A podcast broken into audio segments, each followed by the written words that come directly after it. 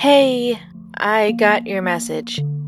And honestly, I don't know what to say.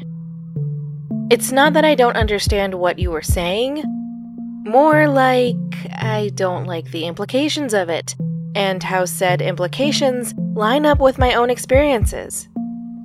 Because I wasn't surrounded with the sort of people that. Well, I'll rip the band aid off.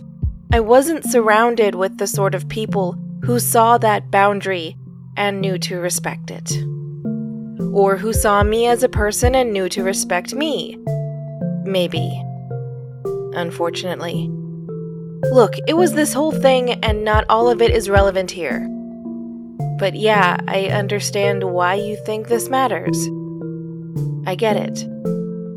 The rest of that conversation can wait for a therapist. But for now, dear celebrant, keep secret what should be secret.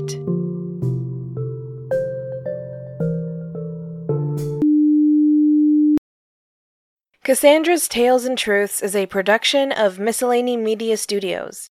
It is written, edited, performed, and produced by MJ Bailey.